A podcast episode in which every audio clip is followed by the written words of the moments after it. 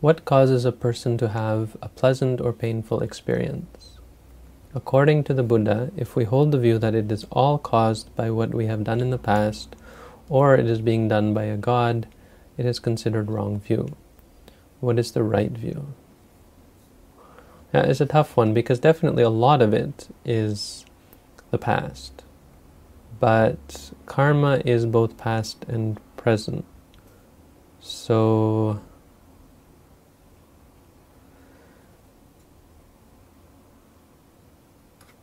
it's the, the point is it's it's not all karma you see because there's what you've done and then there's the circumstances the people around you. So so you have past karma that you've done and that's caused people to hate you say. So people hate there's people who hate you and therefore they're causing you to suffer.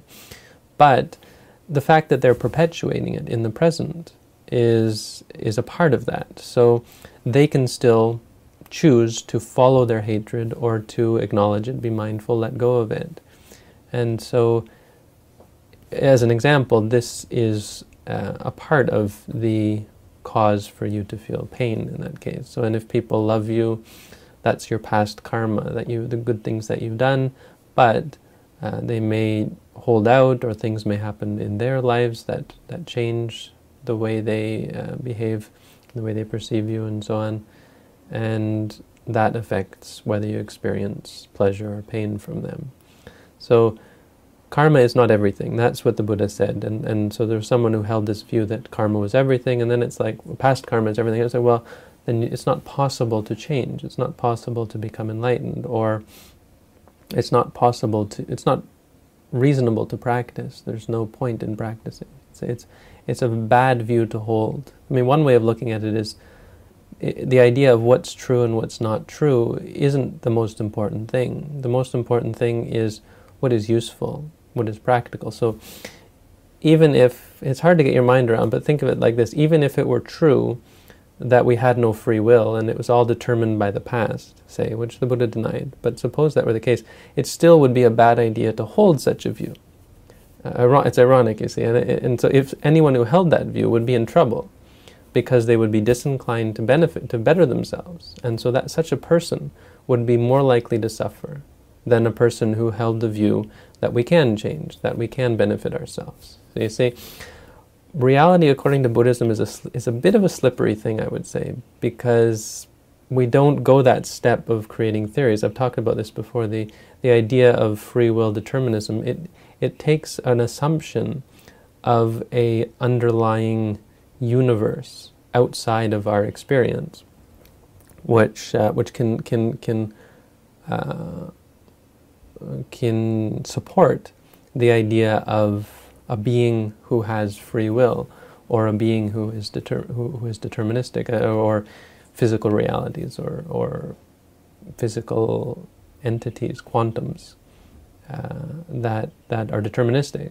So, since Buddhism doesn't go for that, um, we have some, we're, we're better able to appreciate and to deal with reality you know, how to act. So, because a person who's deterministic can't say, "Well, I'm going to better myself," because they're not really going to better themselves, um, and they may better themselves, but they'll do so thinking that it's deterministic. And I think definitely there's a danger for these people to become complacent and to be less inclined to better themselves, more inclined to I mean, there's something good about it because more inclined to accept their faults, so less inclined to blame themselves. Um, so there's something there. Person who believes in free will has has similar problems. They tend to blame themselves, to hate themselves, to to feel frustrated when they can't change certain things. But uh, this is why Buddhism does away with both of those. So, what causes, to, to directly answer your question in brief, what causes a person to have these experiences? Well, yes, so karma is a big part of it, but uh, a lot of it is past karma and, and a lot of it is present karma.